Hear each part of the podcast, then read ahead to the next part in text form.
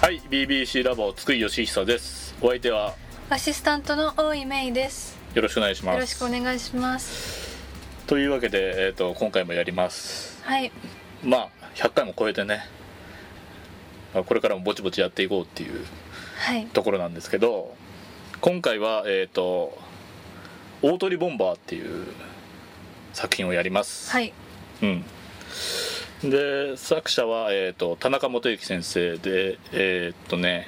「週刊少年サンデーの」まあ2002年から3年ぐらいにかけてやっててはい、全5巻、おお、うん、小学館の漫画ですはい、でね、えー、と BBC ラボでは前にやった「えー、と最強都立葵坂高校野球部」っていう、うん、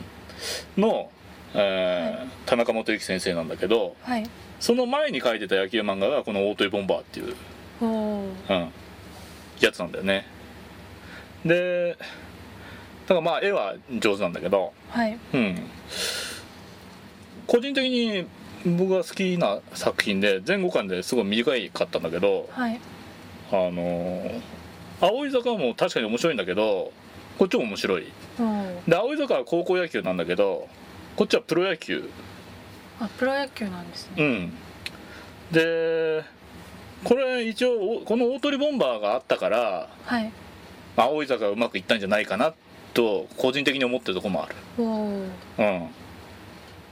イメージで言うとね青井坂よりももっと男臭いんだよねうん、うん男男してるっていうか、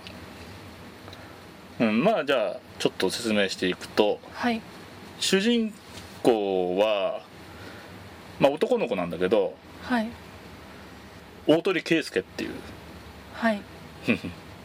なぜお大鳥圭介っていう名前にしたのかっていうそのなんだろうな芸人の大鳥圭介と同じ名前なんだけど芸人の、うん知らねいやえか京歌子の相方なんだけど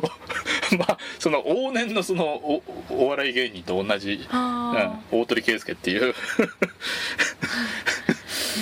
うん、名前なんだけどあ、はい、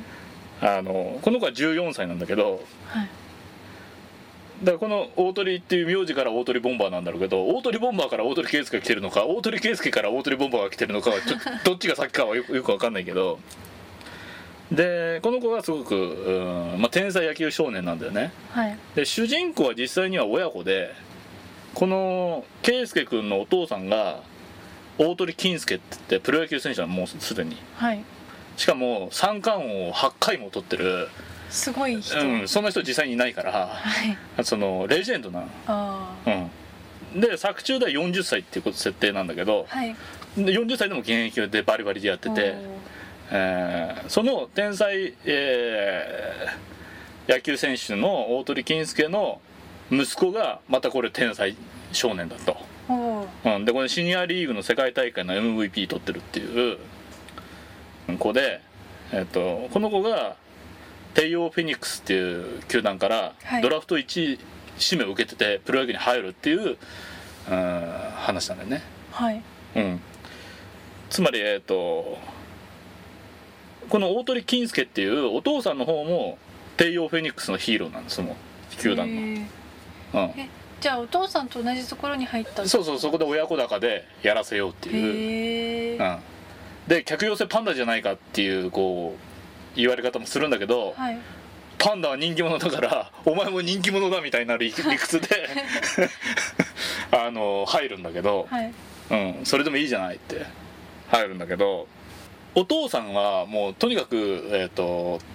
体育会系って言ったらいいのかなあのねイメージで言うと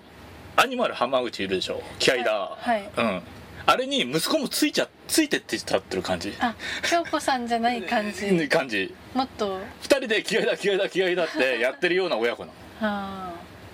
で朝ごはんもいつも2人で一つジャーをかか抱えてご飯食ってるようなーなるほど。その男はいっぱい飯を食え男の中の男はこうするんだみたいなそういう親子あなの、うん、であんまり何も考えずにこう読めるあ、はい。うんじゃあでなんかお父さんが熱血すぎる葛藤みたいなのではない。そうお父さんを超えなきゃとかではなくて一緒にうん、一緒にやろう 圭介みたいな分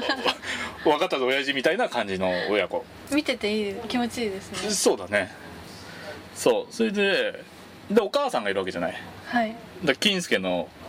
えー奥さんだよねはいで金介は奥さん大好きなのはいでちょっと姉さん女房のゆり子さんっていう42歳のお母さんなんだけどはいこの人はいつもニコニコしてるんだけど、はい実はこの家庭で一番強いっあていうあのみんなおおっかなかってるんだよーはい 実は優しそうなんだけどそれと,、えー、と圭介の妹にさやかっていう10歳の女の子がいて、はいまあ、ちょっと大人びてるみたいな感じなのかな、あうん、それと、えーレギュラー陣でいくともう一人このお父さんの金介の、えー運転手をしてる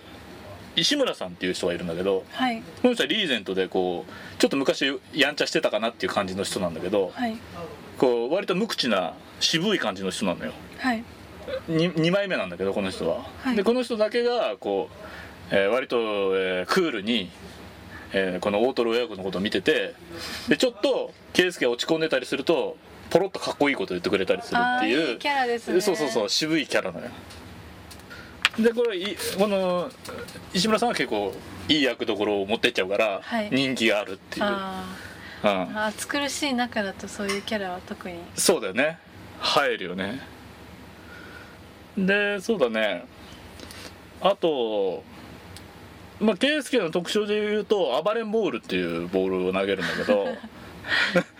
これはわしづかみのこう140キロぐらい出るんだけど、はいわしづかみのボールで投げてるから、えー、とスーパーナチュラルムービングしてるっていうおおうんえーことで、えっと、身長は1 6 5センチしかないんだけどまだ14歳だからあそっか14歳かそうでもリーチが長くて手が大きくて手首が柔らかいからはいこういうすごいボール投げられますよっていう一応うんそういう理屈もあうるんうん、なんだろうなそそうまあ暴れんボールっていうぐらいだから、うまあ、ボールが動くまああるっちゃある、はいうんうん、タイプの、えー思い切り投げたら揺れるっていうタイプのボールだと思うんだけど、うんかなだから、えー、とプロ野球でも通用しますよっていうような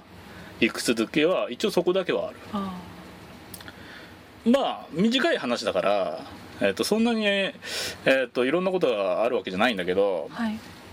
注目のキャラクターとしては、えーこう親父さんの金介のライバルっていうのがいてはいこれが銀河キングスっていうチームにいる、えー番長大輝っていう選手なんだけど、はいうんえーまあ、番長っていう名字がついてるぐらいだからまあ あの清原をねモデルにしたあでえっ、と多分だけど野球漫画に出てくる清原をモデルにした選手の中では一番かっこいいーへえ清原とそう清原の一番いいイメージっていうのを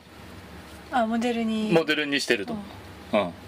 でしかもなんだろうこうそういうわけで男臭い中のライバルとして出てくる清原だからはいで番長キャラとして出てくるわけだから、はいよりこう男らしくかっこいいのよ、はいそっちもでこの親父さんがいるせいで、えー、と三冠王が取れないんだけどはいそれはそれで尊敬してるわけよ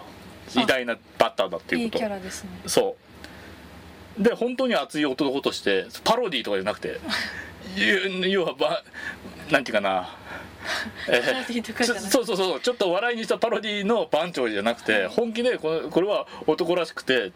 かっこいいいいバッターなんだと、いうん、いうふうに出てきててで、えっと、圭介に対しては主人公のねはい圭介に対しては、うん、と親父さんはすごいけどお前はまだまだだっていうような態度でこあーう接してくるんだよでもう一人すごい人がいてそれはまあ同じチームにいるんだけどはい同じチームっていうのは圭介たちのチームにいるんだけど、はいストッパーを圭介と争う、えー一匹狼のこの、えーリリーフがいるのよほうほううん、あそうそうそうあの圭介は、えーストッパー候補になるんだけど入ってストッくるパーうんえーっと最後に投げるね抑えあー候補になるんだけどでこの一匹狼のピッチャーっていうのが200勝200セーブの現役最強投手の一人なんだよでもう200章200セーブって言ったらもうそこも一人っきゃいないから、はいうん、で一応キャラクター名は稲垣仁っていう名前なんだけどはいこれはもうそのまま江夏なんだよへうえんもう江夏豊かなのねでおそらく野球漫画史上、えー一番うんとその 本職の人に近い形の 江夏として書かれてるねもう もうあの野球選手じゃないんだよもうティアドロップ型のサングラスかけてはいいやあの左目から頬にかけて刃物の傷がついてるような もうもう一匹狼だからあもう仁義なき仕事人とか呼ばれてるしでこの人は不動のストッパーで、えっと立ちはだかる、ーうんうん、でこの人も、えっと親父さんはすごいけどお前あ圭介はまだまだ青いとはいまあ14歳そう邪気みたいな、まあ、広島弁なんだけどもちろん で、えっとこうそういう男同士のこうちょっとずつ盲信野球だから、はいまあ、単純明快で分かりやすいんでねうんあの難しい駆け引きとかしないしはいただあんまり続かなかったのは一軍に上がってからの展望はあんまなかったなと思うねあうんどう面白くしていくのかあはいうんまあプロ野球に入る漫画の難しいところではあるんだよねうんなんかチームのレギュラーを取るまでを長くしちゃうとその後が確かにそうなかなか盛り上がれないっていうか,、はいだからその点このあとの青い坂の方が高校野球だとはいもう甲子園に行くんだっていう一つ一一個の目標があるから、うんてかほっといてもトーナメントになってて優勝まで続いていくっていうのがあるからはい一回負けたら終わりっていう分かりやすいルールがあるから、えー、切羽詰まったこうし場面を書きやすいわけだよねシーンとして。あうん、だからこの大鳥ボンバーで、えっと、野球漫画のこうベースみたいなものを掴んで、えっと、青い坂で一気にこうグッと女の子のキャラクターも出てきてーうん面白くなったっていう、うん、位置づけなんじゃないかなとなるほど思うかな。はい